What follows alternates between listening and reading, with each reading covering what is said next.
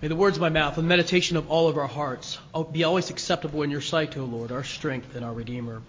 Amen. Please be seated.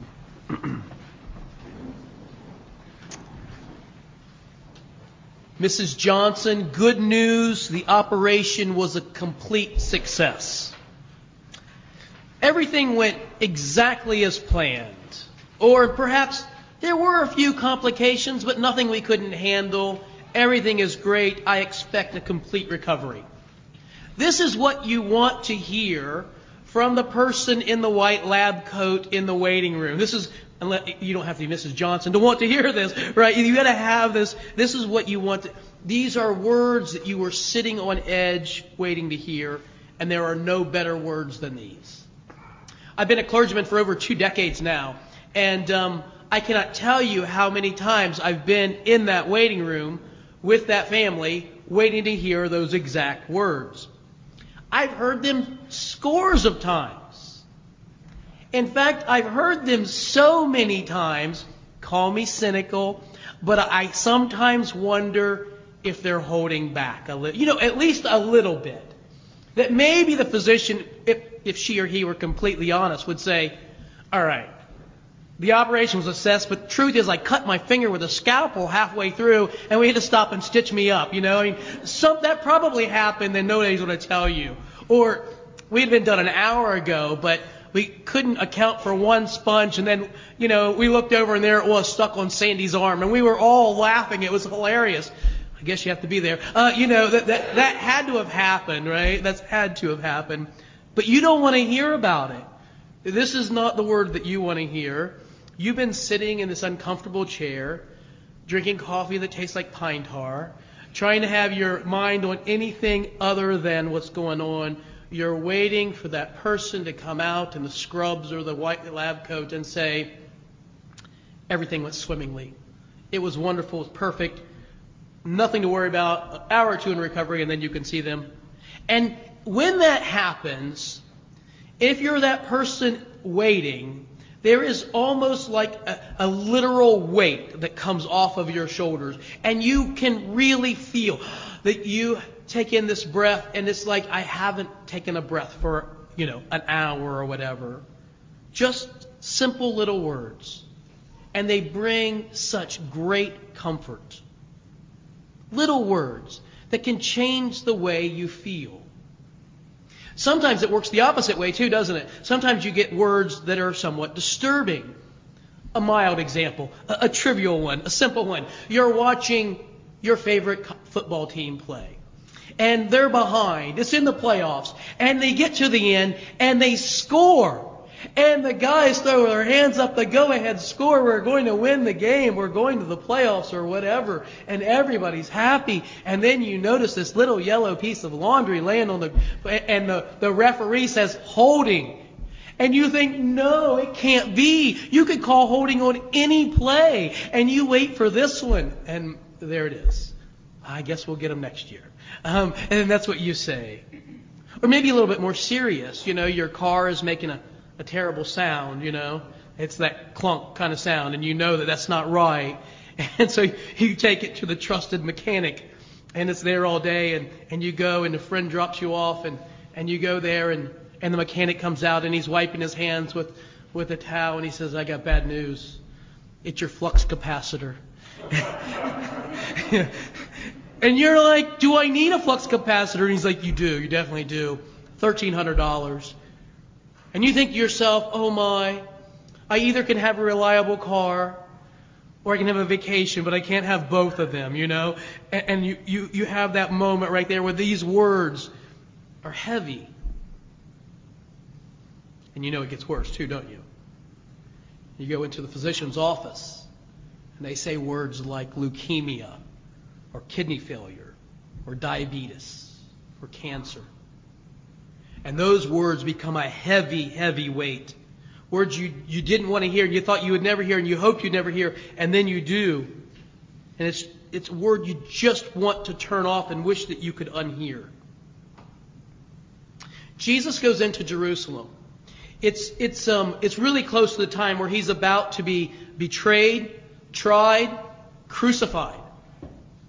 He knows this is coming in, and he's been in this dispute with these religious leaders. It's been very contentious and hostile for some time, back and forth between different sects of religious leaders.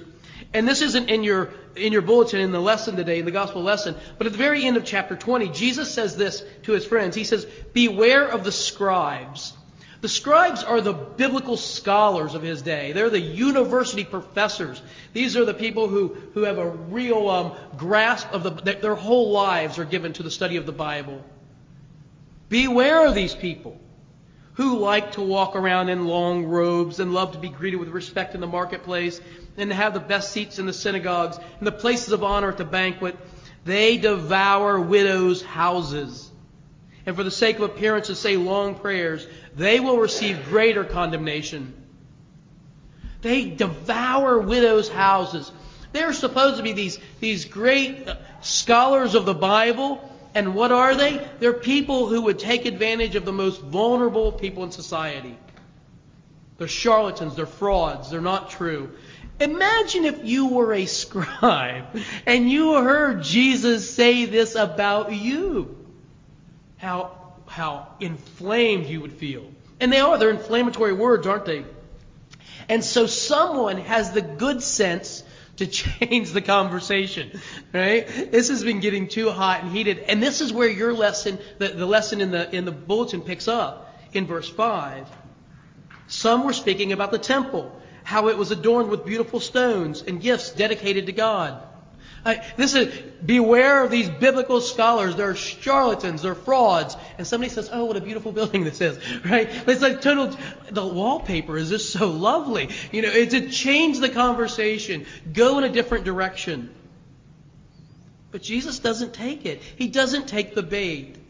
He instead turns these people who are there, common people, fishermen and carpenters, wives and mothers and grandmothers, and regular, ordinary, workaday people and he begins to predict the future.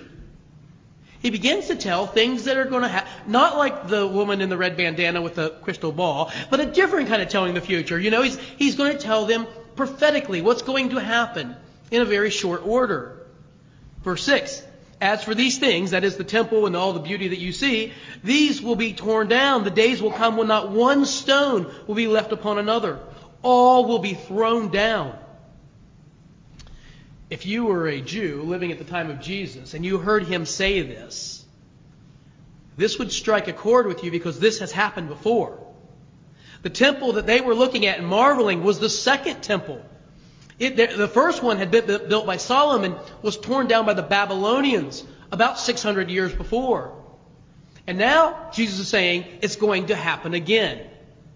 And it gets, you know, in, in their mind, it can only mean one thing war bloody, violent, scorched earth war is coming to Jerusalem. And that's not something that anybody wants to hear.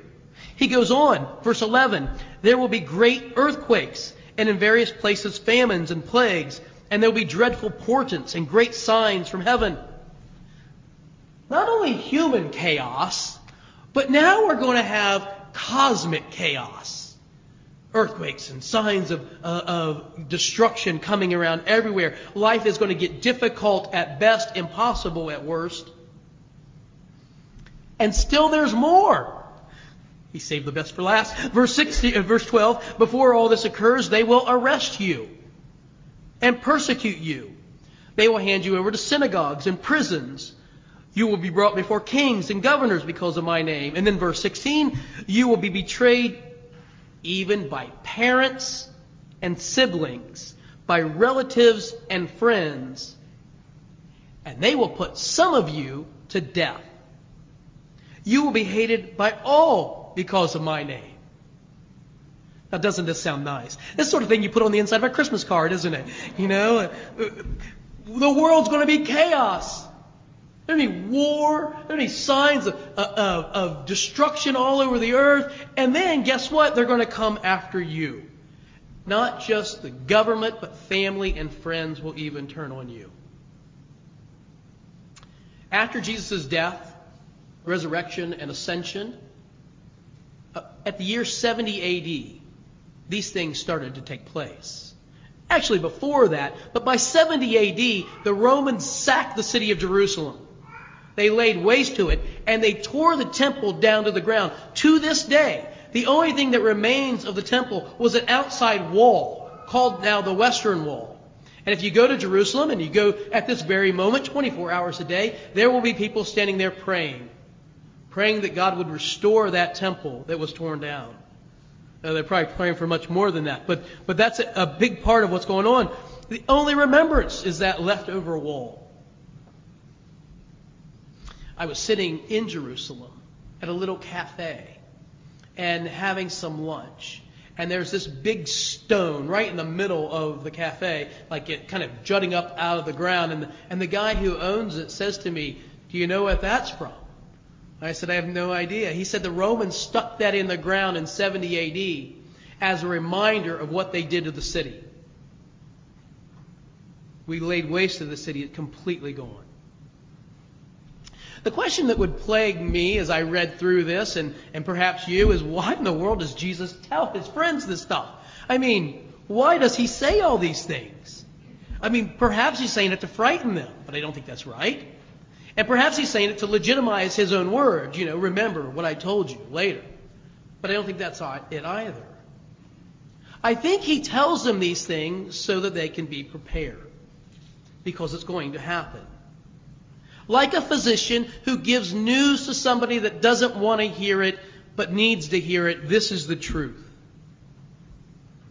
But there is a seeming contradiction. Listen to this. Verse 16 You'll be betrayed by parents and siblings, by relatives and friends, and some of them will put you to death. You'll be hated by all by, because of my name. Verse 18 But not a hair on your head will perish. By your endurance, you will gain your souls, your lives. So, wait, wait. Are we going to die or not? Is there going to be war or not? This seems like, why, why are you saying that we won't have to worry, that, that not a hair on our head will perish? Because even if you die, there is a fate worse than death. And that fate will not touch you. There is something worse than death. And there is some reward there is a great reward of, for those who are faithful, who will stay in and will say, We will live through this, whatever comes our way, because there is a life yet to come. Jesus' words to his friends were a dire prediction, one that nobody wanted to hear. And it was that life could get very rough for them. And I'm here to tell you today that that remains true for you and me. Being a Christian does not give us any sort of protection against the difficulties of life. In fact, if anything, there might be extras that come our way simply because of that. Sometimes, down through the ages, it has been popular to be a Christian. Some places in the world, it's, it's, it's been uh, people's benefit to um, be a Christian. And sometimes, of a particular sort of Christian was better than being a different sort of Christian. There are places in the world right now where following Christ could cost you your life. And there are people that are serving the Lord in places just like this. And it might be that you and I could wear a cross around our neck, on our lapel, on our shirt or blouse, and people will praise us and say, Oh, that's lovely. But it might come about that we put that cross on and it puts us in peril. That identifying with Christ might be something that causes difficulty. St. Paul says this all who dare to live godly in Christ Jesus will suffer. So, what about us? What if somebody turned us over to the government? Or what if it cost us money to follow Christ? Or what if it cost us friends? You know, we weren't you know, invited into certain social circles because of that? Or what if it cost intellectual credibility? You don't really believe that stuff, do you? Jesus says that his followers should expect difficult days. We're not always going to be popular. It's not always going to be easy. But for those who will take this chance, who will say, no matter what, I identify with Christ. I identify with Him today and tomorrow and the next day. I will not turn around no matter how difficult, no matter what comes my way. For those people, our great physician has a word for us. There will come a time in the future when he will say, Well done, my good and faithful servant. Enter into your reward. And now there is no more cause for concern. All will be well, here and forever. In the name of the Father, and the Son, and the Holy Spirit.